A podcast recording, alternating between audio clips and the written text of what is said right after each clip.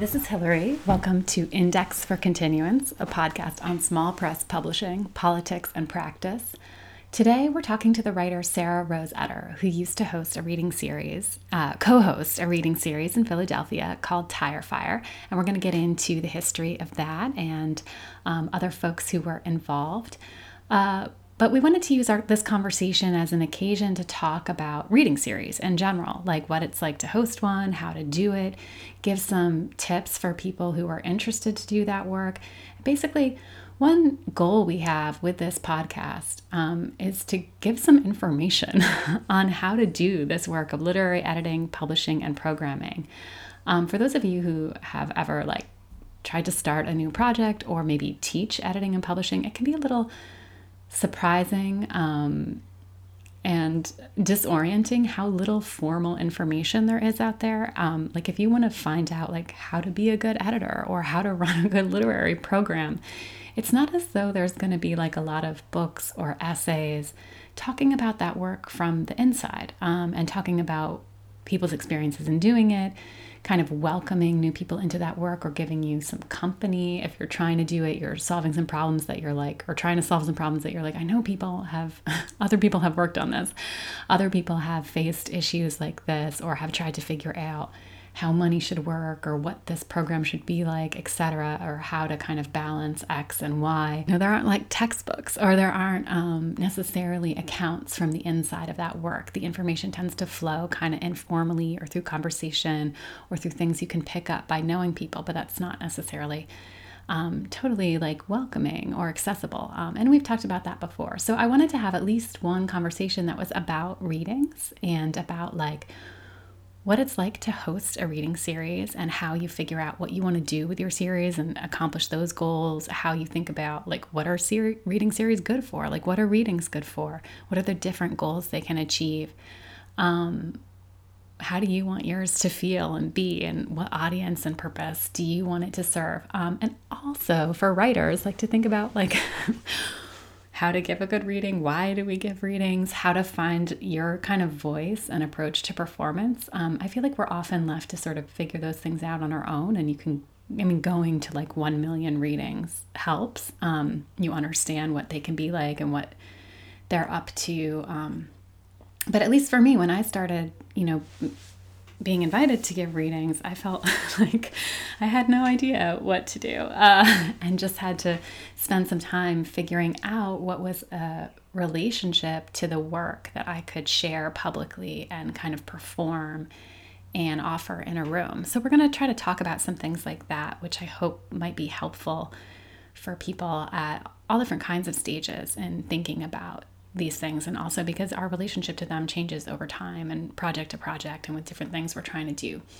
And the other thing I wanted to do with this conversation was talk to someone who worked really, really hard on a literary project um, for a few years and and is looking back on it. I like to talk to people who are in different stages of like their relationship to to some work people who are like have been doing it for 20 25 years and are maybe stepping away they're handing it off people who are in the thick of it, who are picking up um, a project, a press or a series or whatever it is, a journal that belonged to someone else for a long time, and now they are um, making it their own while also honoring everything that that it's done. Um, and people who you know kind of intensely did something and now they're up to something else. I think these are all like important stages in in the lives of people doing cultural work, particularly when it's a mixture of paid and unpaid work. So you kind of are figuring out how to make a life out of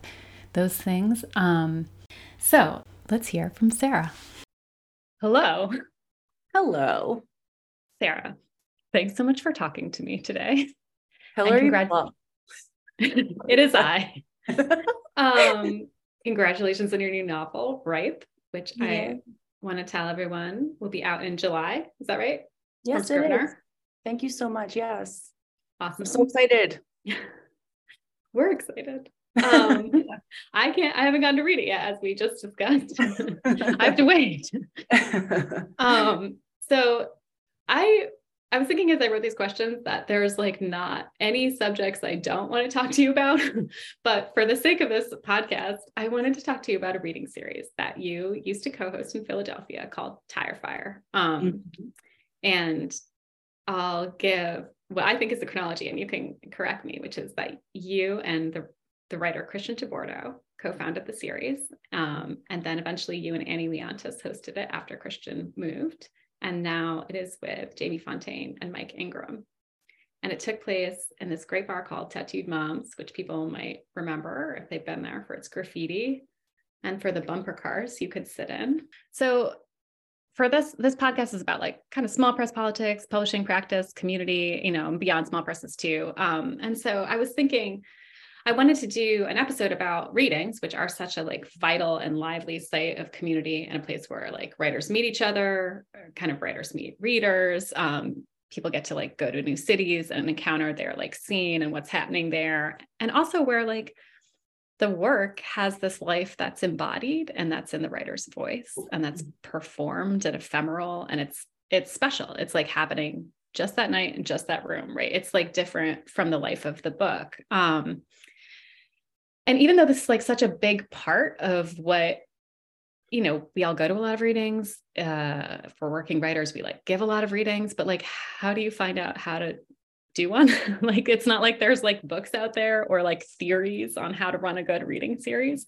Um, and i host one now at the csu poetry center um, which is like kind of for the university and it's like based in the poetry center. Um, and even though it's like each event only lasts a few hours i think about it like so much you know and try to think about like what makes what will make this good? And like what is the definition of a good reading for this series? Like what am i trying to achieve here? And like who's it for and how do I get them here and all of those things.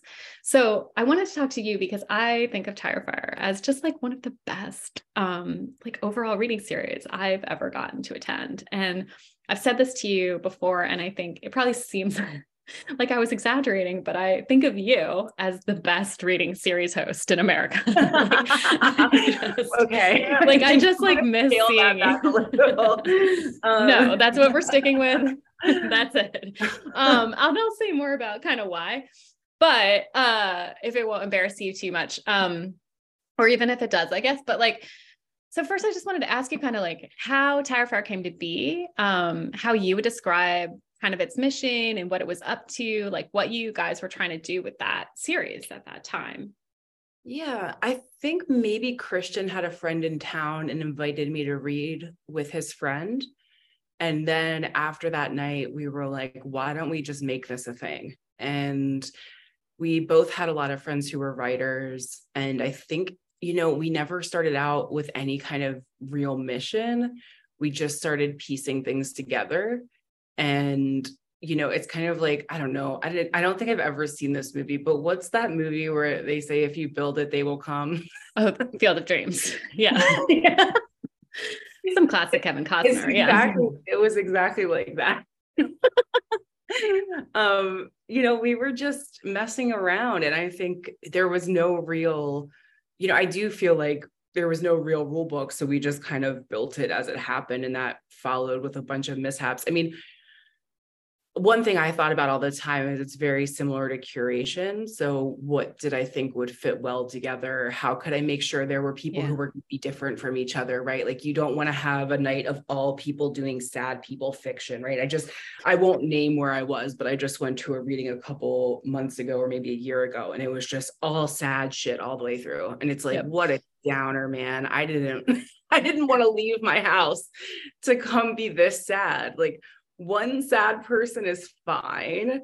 Five sad people over the course of an evening is like way too much for anybody. Um, we also gave pretty good parameters because we know like writers will always read more than you tell them to. So we were always like five to seven minutes, that's all you get. And that helped a lot because it really helped us avoid that one person going to 45 minutes when mm-hmm. you're all mm-hmm. just sitting there like, please come on um, you know, and I think one thing I learned that from running that series is you need to create a situation where no one's reaching for their phone. And yep. I think that's even more true today. The minute the minute somebody is bored enough to pick up their phone other than to take a photo of you reading, you're kind of screwed, you know. But so we started by just inviting friends at first who had books coming out and they were starting to patch East Coast tours together. So we had Penina um, Roth runs Franklin Park reading series in New York. And then I had a friend um, who had a reading series down in DC and we were kind of shuttling people, you know, all the way down the eastern seaboard. I don't know if that's the eastern seaboard. I don't know what the eastern seaboard is. I, believe, I believe that's you. what it is to me. Yeah. New York, Philly, DC.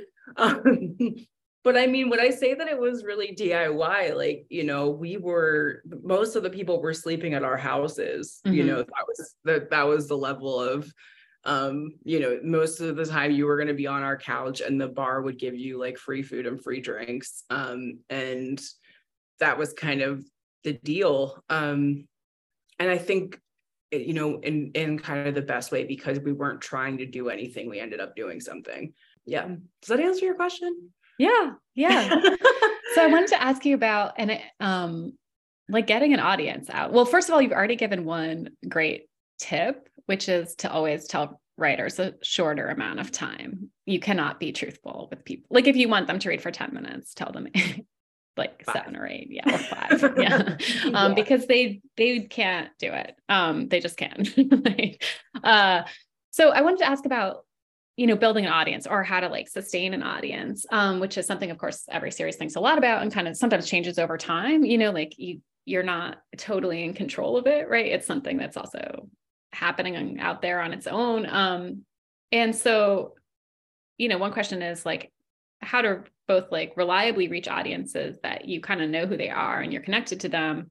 And then also audiences you may not know about yet or you're not connected to yet, but you want to like both do a good job serving whatever the kind of core audience is Mm-hmm. and also not just serve them right so that like new people and strangers or people from kind of like other artistic communities can hear about it and do and could walk in and like feel welcome and that kind of thing um and also like i think even when you know we as the people like curating a series or events like that like we know a lot about the people in the room or like the aesthetics that we're interested in we also don't want to just do that right like we want to like challenge our own expectations or theirs sometimes or do something that's a little different so um I wanted to ask just about how you went about like kind of establishing and sustaining an audience. And maybe that has to do with like what writers you choose or also mm-hmm. like how you outreach or like what factors did you find yourself thinking about or kind of working on? Um, well, there's one thing that I think is more important now than it was then, which is making a cool looking flyer. Like, especially because of like Instagram um, I would download if I was doing this now, I would down, download this um, design program called canva.com, mm-hmm. which is what I to like lay out all my blurbs and stuff. Um, it needs to be just an eye-catching flyer is the first thing. And that has a couple different things. One, any kind of really cool branding makes the people who are coming more excited to share it, right? So that you want to make people feel like they're coming to something that's really awesome and really mm-hmm. thought out. And so part of that is like your presentation, make a little logo, have a have a point of view on like how you're going to lay out that information so that people get excited to see it every time is one thing to think about. The second thing is we always had what I would call the hometown hero, which is that we had to make sure that since we had people coming from out of town, there was going to be like a local anchor that would always bring somebody in you know, because every city yeah. has their like writers that everybody loves and will show up for. And if you don't have a couple of those on the lineup and you just bring all out of towners, mm-hmm. the odds that people are going to come out for that unless you've got a big, big name. And even if you do have a big name, you still want to nod to your community and like mm-hmm. help raise those people up. So um, having a really close connection with the up and comers and giving your young writers a chance to read with big names is huge. And that also helps you expand your audience because your younger writers, your newer writers, they're going to bring a whole different generation of people who might not even be writers, who might just be their friends. And they find out about you. Like some of the biggest fans of Tire Fire were probably friends of people who read there and then just got really into it and wanted to come back.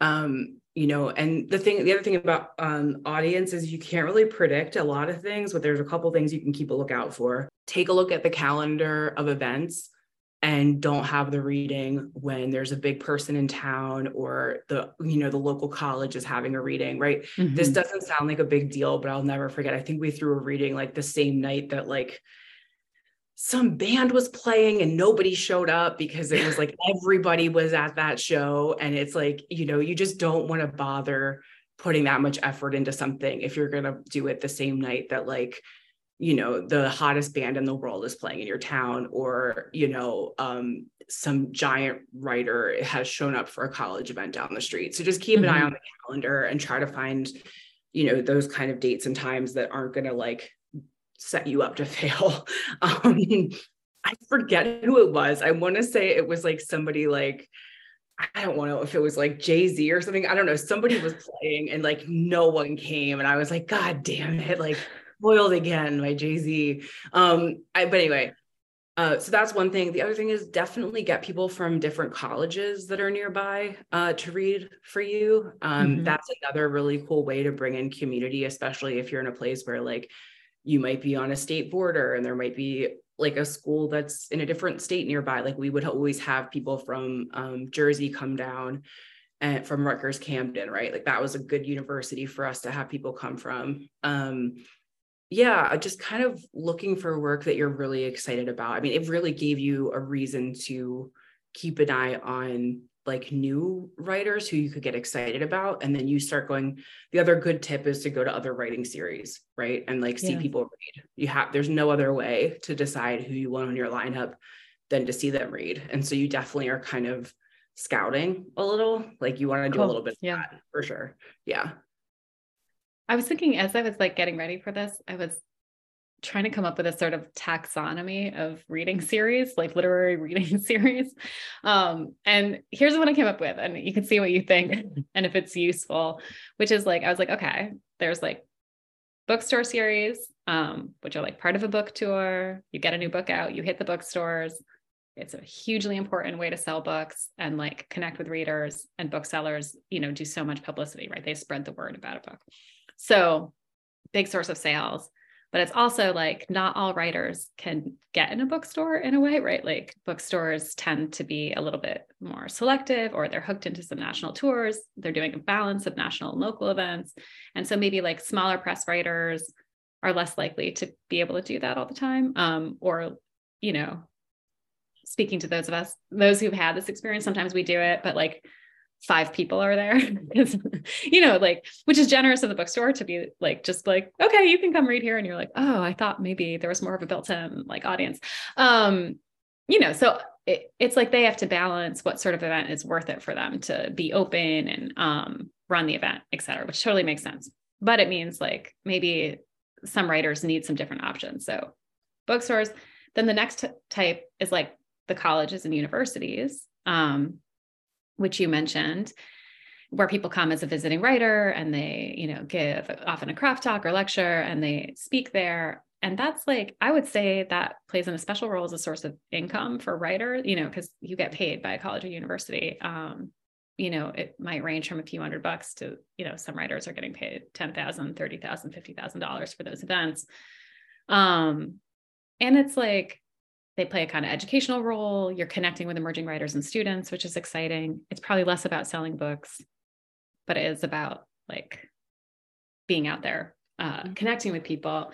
And then the last category was more like Tire Fire. It was like bar series or community series or ones that might be in someone's house. Like we hold readings in our house sometimes, like that are just they're more DIY or they're like not connected necessarily to an institution exactly so maybe you're figuring out more who your audience is or, or what they're doing. Um, so i don't know. I was curious like what you thought of as the role of like kind of like a bar series or a place you know like it's at night. It's it's maybe like fun. It's not hooked into anything else. Well, and I, you have a lot of freedom as a curator in that space. Yeah. I will say this like as probably kind of leads to another tip we did get to a point where when people came to Philly for the college reading, for the bookstore reading, they would come to Tire Fire after. Like cool. I think I remember Kelly Link came and did a reading at like Temple and then made it just in time to be like the final reader at Oh yeah, I was there for that. Yeah. yeah. okay, yeah. So we did get to a point where they realized it was giving them a chance to reach like a packed room of people mm-hmm. who were passionate. And by that point, we had in the beginning, we just had people selling their own books. And then we got to a point where we did have a local bookseller that would come in and handle all the sales and have like a Square account and just you could buy the books that way. Um, and you know, so people were, you know, moving copies for sure. Um, and so I think there's something different. You can let your hair down, you can curse, you can be a little less perfect and you don't mm-hmm. need to be so buttoned up and academic you know if it really i did feel like what we were trying to do was a, uh, like almost in direct opposition to what happens at a college where you need to present this very professional very cleaned up kind of like your blouse is buttoned all the way up vibe with and then like just here's a chance to just be a person and like mm-hmm read and have fun and engage with a room of people. And there's no signing line. You're probably going to sign books, but you're going to sign them at the bar and people are going to want to talk to you after.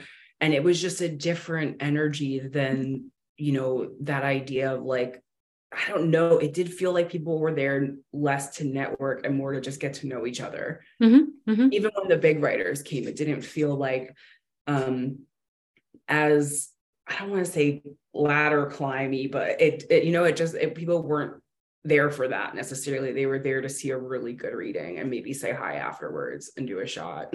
yeah. and I feel like people really did stick around after and really did chat, you know, like it had that energy. Like people weren't like kind of like go sign books decorously at a table or it doesn't yeah. have that same deferent deference or deferential energy where like you're the special person that people are yeah, sort of deferring to. There was something about not having them sit behind a table. Yeah. At the end. You know, I mean, it just, I think there was something that made them more like human and made it less like, I'm the writer, you're the audience. Right. Mm-hmm. Um, and so I think that maybe led to more like actual friendships versus like, you know, and, and again, like I understand the function of the college reading and the bookstore reading but we did kind of have that energy of like writers after dark. Mm-hmm. yeah. like, we're we're gonna have so much it felt like it's like a salon in the old days sometimes you know? Yeah. yeah. Yeah.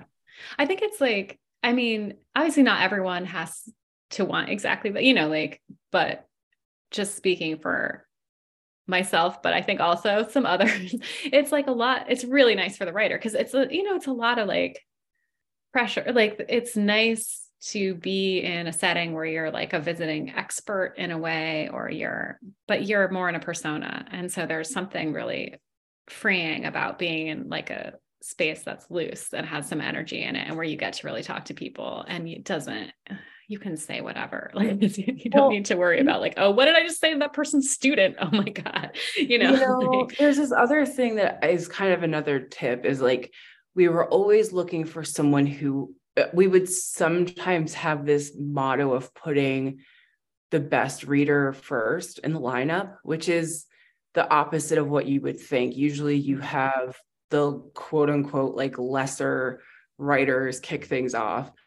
But there's something about putting a great reader first that makes everyone else step their game up. And I do think this is something else that the writers were getting that they might not get at a college they were getting kind of challenged because mm-hmm, you don't mm-hmm. go up after some ballsy 25 year old with a 90 page poetry chapbook just got up and completely crushed it and did a reading that like floored everybody in 10 minutes and then be like hey mm-hmm. it's me hi yeah. and, right uh, you you could see that the rest of the people reading you they started getting more energetic they started pulling out tricks from the hat right so um, I think that's another reason it was easier to attract writers is it was inspiring to them, I hope, too, on some level. Yeah.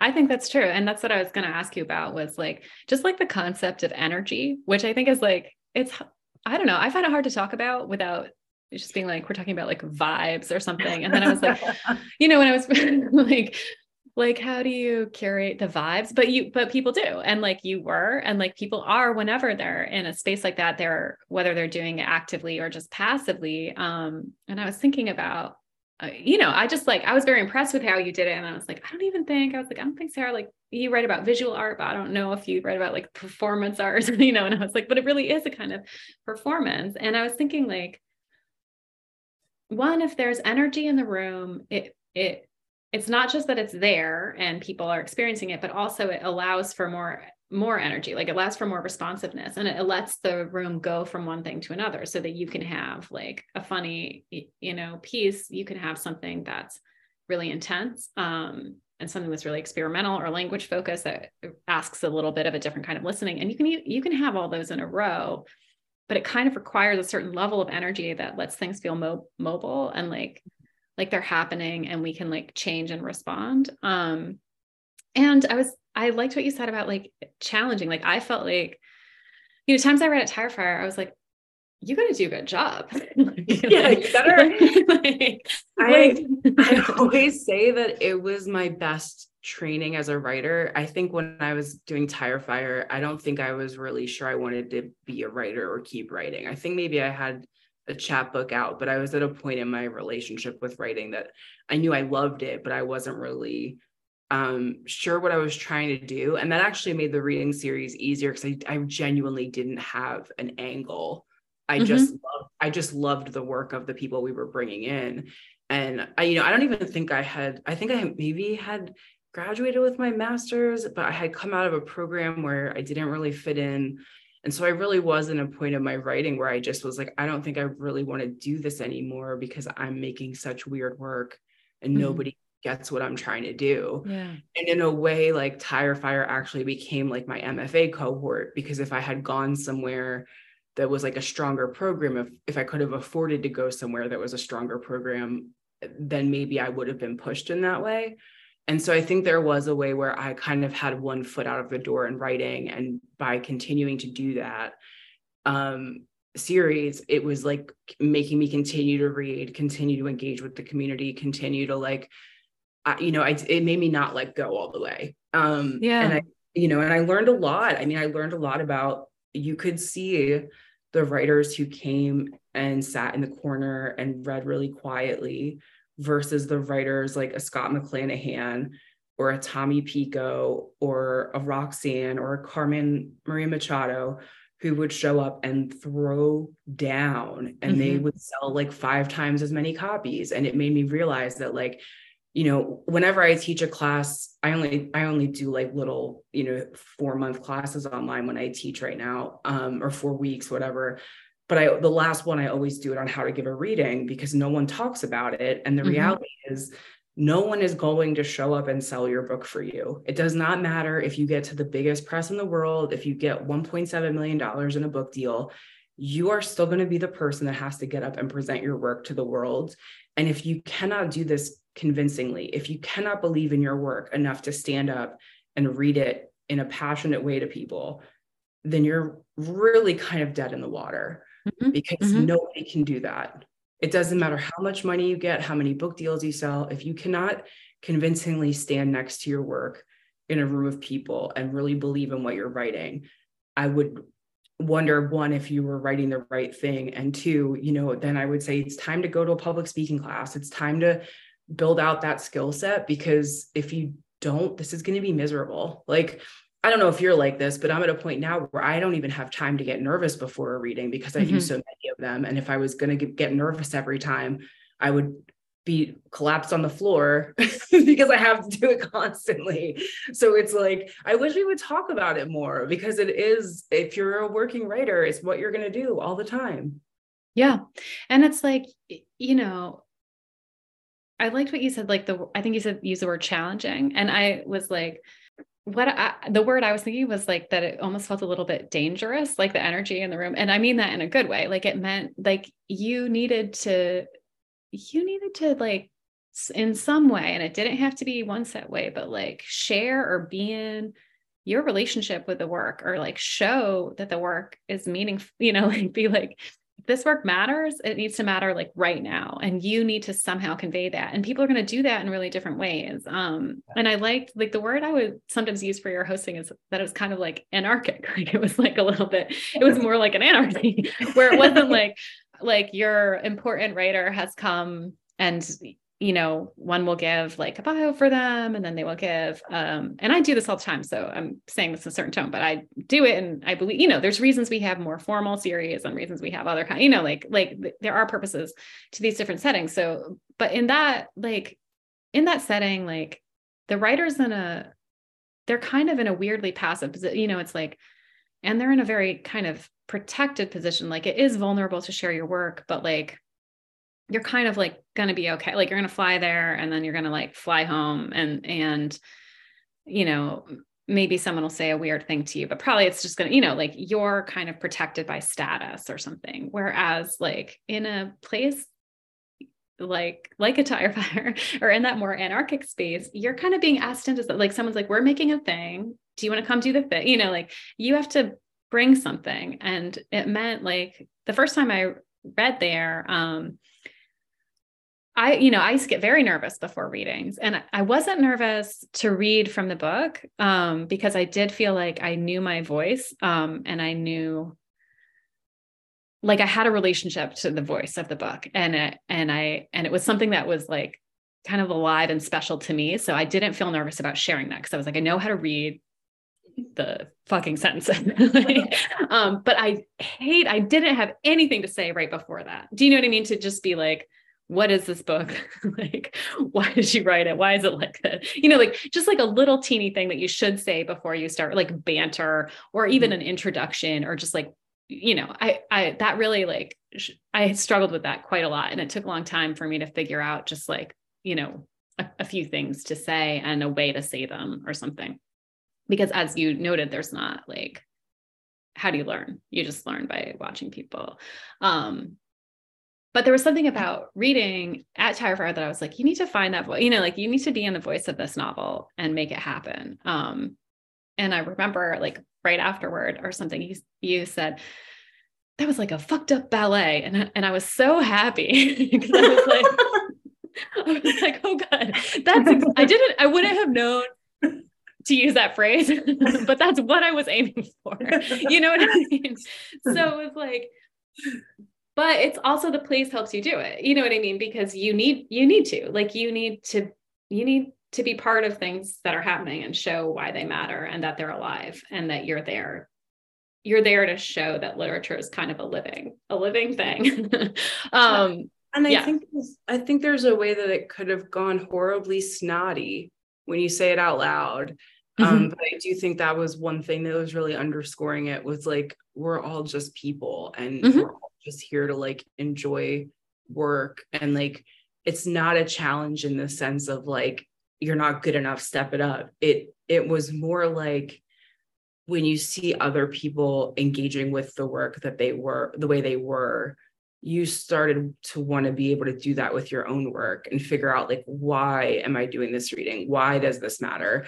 Um, and that that is something that still guides me now when i go on book tour is that i know every night I have to just get up and believe in what I'm doing. That that's yeah. it, you know. That's it. Yeah. I have to believe and I just have to care. Yeah. And I think if I made anything sound snotty, then I didn't do a good job because definitely it wasn't like no. challenge is also like an invitation, right? It's like, and it's sort of an an invitation is generous. It's like we want to hear your we want to hear your thing. Like we want to hear the real thing um, that you want to do. It, yeah. It wasn't you making it sound snotty. I just mean on its face yeah. I I I if you said out loud to me what it was, I might be like, ugh, sound, sound like snot. you know, um, so I can see it, right? Like, oh, who do you think you are? Like challenging readers and writers and whatever. Um, but again, it was really, really organic. And, you know, I think it's kind of crazy how big it got because we really uh, there was no goal in mind you know mm-hmm. what I mm-hmm. mean? There was yeah. no goal. I mean, I love things with no goal because it means they're open, you know, and they like end up kind of taking the shape of the thing that happened. I don't know. It means they're responsive, but I that's me. Remember, yeah. I remember it was stressful. Like we would have people drop out two days before, get the flu, quote unquote, and you would kind of know they were lying, and you'd have to like figure out what to do with the lineup and trying to get five people in one city at the same time was just always a juggling act. Um, but you know, you just kind of rolled with it the best that you could. And there were definitely times where we had bad nights. I mean, I remember quite a few nights that I felt like I was like failing and that it was terrible. Um, but then you also had these like giant, beautiful nights that were just like, you know, everybody was on and it was it was so worth it. So I think that's the other thing in, in terms of tips is just like knowing that if you're building something that doesn't exist, like there's going to be nights where it feels so pointless and like you mm-hmm. messed everything up and you know and then there's going to be great nights where you feel like all the art that you've ever wanted to see in one place is like there together and you know it's worth it then yeah. And you leave, you're like, I want to go home and write. Like, I want to, like, be, or I want to go home and have all these writers sleep on my living room floor and make them nice and then hope they leave in time for me to go to work. Um. I mean, that's the other thing I wanted to ask you about, you know, like, because we're talking to a lot of people who've done like DIY projects or small presses or things that, you know, I, I think the phrase labor of love brings a lot of problems with it, but um, but it's like something someone does that's part of more like their writing practice or they're doing it like they write or like they do their art. It's not it's not a job, right? Um, or it might sometimes be a little bit of a part of a job, but you still wouldn't wouldn't do it if you didn't want to do it. Um, and it's not really being supported um, other than maybe like by some other humans or like by a community um, or like by your own doggedness or something you know like um so i you know you guys were were making these things happen and like helping support a whole bunch of writers right? Um and you know I, I think probably like in particular maybe some more experimental writers and and smaller press writers indie writers like you know also other folks but like that's um a lot of who is there. And that's very generous right? It's like you're kind of like volunteering to do that um and you're hosting people in your house and you're you're a host like um so i guess like yeah i was just curious to hear your thoughts on the kind of labor that goes into things like that um and I think in my own experience, um, and I, you know, the series I host is definitely part of my job. So I am doing it as a worker with a paycheck. Mm-hmm. Um, but at the same time, it's like you can encounter there's a lot of really beautiful experiences we had and people are excited to be there and they feel grateful to like be in a city and be meeting pe- new city be meeting people be having their work be appreciated and listen to um, and other people who sometimes feel like well that the world like owes, owes them this so mm. they it's not as i don't know like it's not not as much energy I, there or something yeah we got a little bit less of that because we didn't pay yeah you yeah. know we all we could offer and we were so upfront all we could offer was a free meal at Tattooed Mom and some drinks yeah. Uh, and that really weeds out anyone who is expecting that they're going to get $3,000 for coming to read for 45 minutes like that immediately. And, and I think that also lent itself to the indie thing, right? Because mm-hmm. those are the writers who aren't getting $25,000 to go to a college. Um, but the thing is, that's an investment in them because ultimately that could be the person who becomes the $25,000 per visit writer in three years mm-hmm. when their next book comes out, you know? Um, but again I, I, think it was a combination of one who were our friends? And it's like we were both publishing on indie presses so all of our friends were on indie presses right?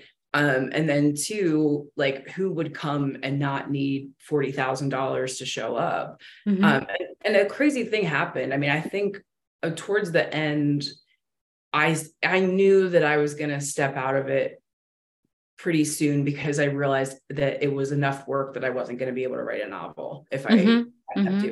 And I knew I had to stop because, um, like anything, I was all in. I was spending so much time on it and I cared so much about it. And I, I you know, um, but I knew I'm like, I'm never going to finish any work if I keep being in yeah. this bar with these people drinking.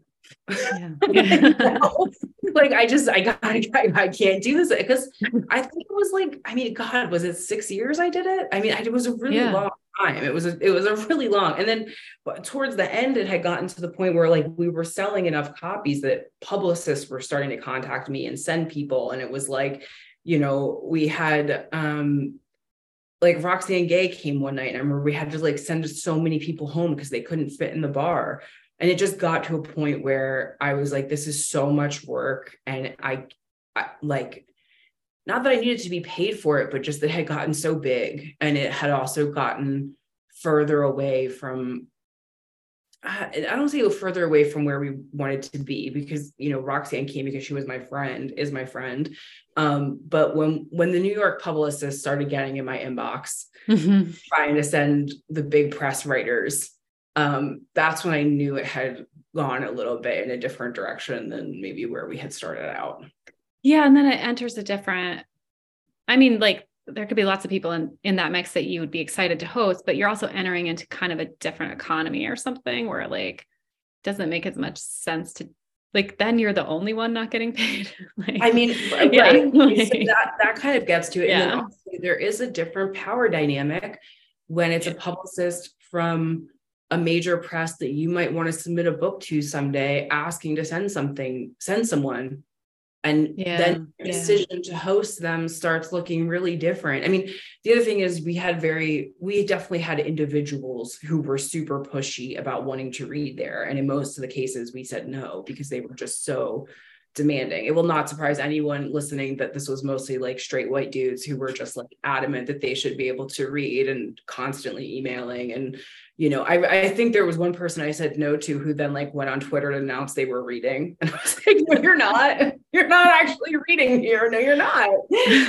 Unbelievable, right? Um, but it is a different dynamic when it's like a major press. And I was, you know, I mean, I hadn't even had my first novel out. And so I did feel ill-equipped to push back it, it just mm-hmm. put me in a place that i didn't i didn't really understand um, and, a, and a bunch of great writers came through that way right like i don't want to demean that because there were definitely yeah, yeah, people, yeah. you know who came through that channel but it was definitely a different it it marked to me that we had crossed some kind of a threshold yeah it's so interesting i mean we because just like thinking about so many projects that start small and like what happens you know what happens when they're really thriving and succeeding. Like it, that's a success, but it also changes things or introduces a set of new questions or also like often a set of new like labor problems where you're like yeah. people can't necessarily keep working can't scale up their own like or project felt, yeah or i felt like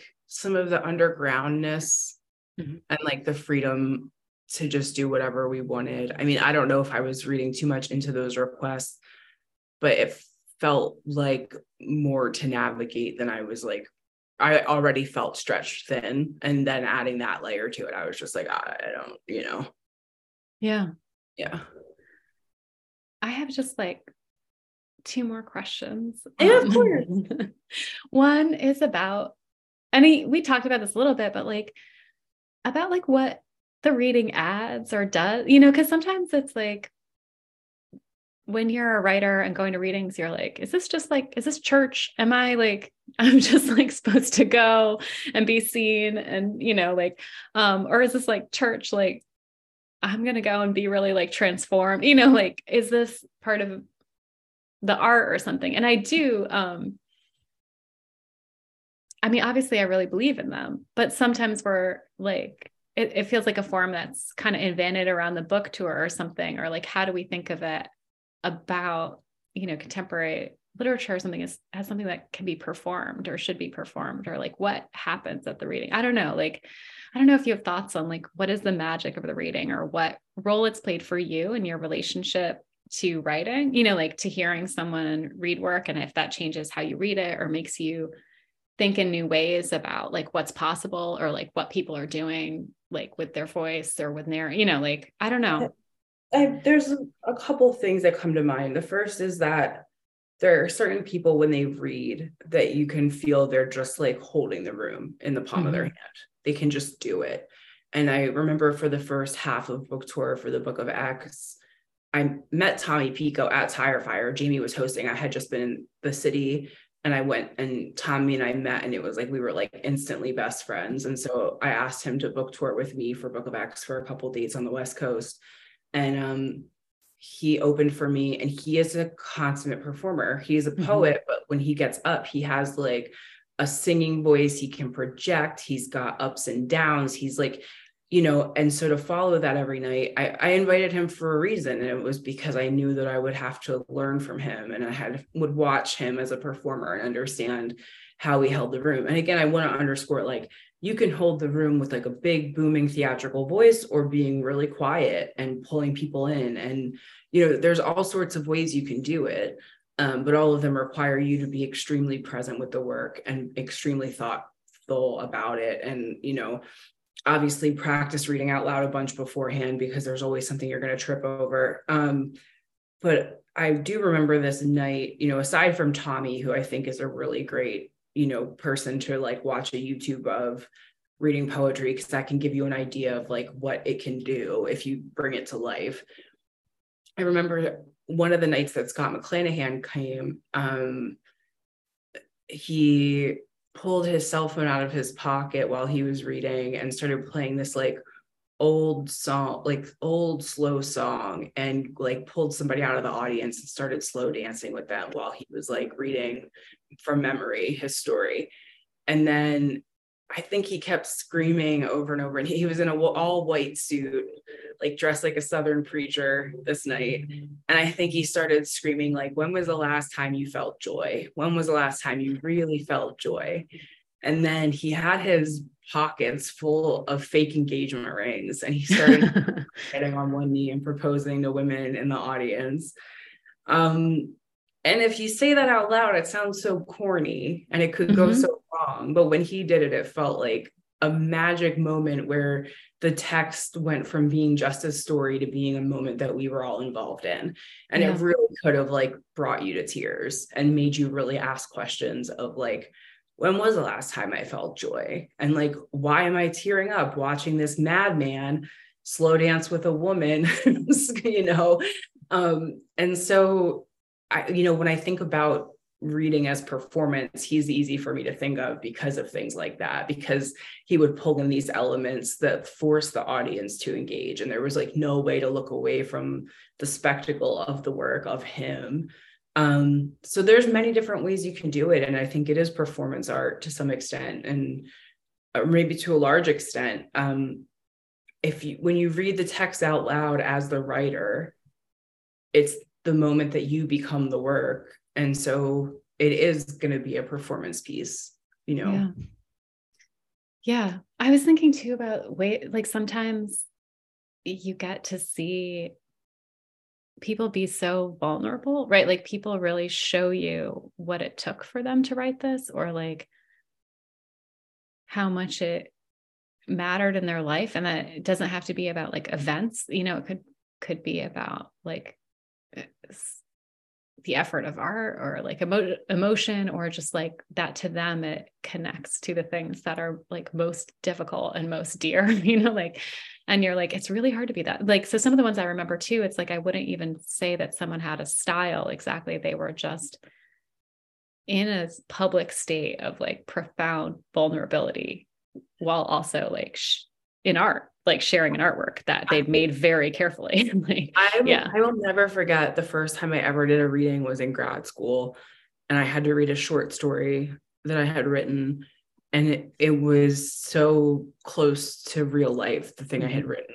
that I was like kind of crying when I read it, and like shaking, and I had never said any of the words out loud, and it was very I don't say traumatic for me, but it kind of was, you know, because I wasn't expecting to get up and humiliate myself. I felt humiliated. Yeah. And everyone came up to me after, like, that was the best reading I've ever seen in my life. And I'm like, uh, and I, I, you know, I probably didn't. Yeah, just like eviscerate yourself in public. I was like, yeah, exactly, exactly. I kept thinking to myself, like, oh, okay, so all I have to do is get up and have a complete mental snap in front of you about something that's really personal to me, and then I'm going to be a great artist.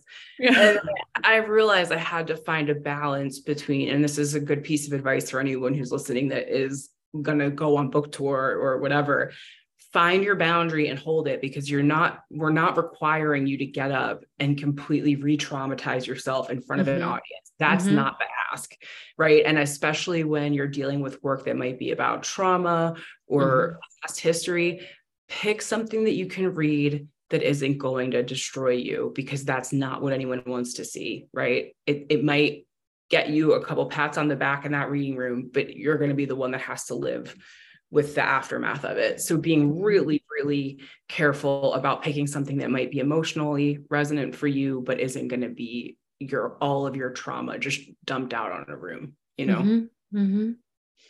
Or yeah, that there might be some pieces that are like farther f- from the really hard stuff, but which like give you a way to be in it. Um, I don't know. You want to be emotionally tied, but still in control, right? Yeah. Because yeah you know um, and you get to decide that like you really are the architect of the what what you read and how you read it you get to decide and so just not forgetting that you know yeah that's good advice yeah. you've had a lot of good advice Oh, thanks. I'm gonna pat yeah. myself on the back for. Uh... I try not to curse too much. It was really hard because it's like you know. Oh, that's okay. Okay. No one. Uh... I don't think I. No, I think I didn't curse this time. I've been working really hard on my cursing. Um. Well, I respect that. I respect whenever people do that, but but we don't require it. Uh. I mean, my last question, and we chatted a little bit about this before we hit smashed the record button, but um, it's just like I'm, you know, I'm really excited that you have a new novel coming out, and you've had like, you've sort of had a really, you know, cool tour of maybe every stop in in US publishing. You know, your first book was out on like a like a micro press, right? Like a small press in the classic small press sense. It's a couple people.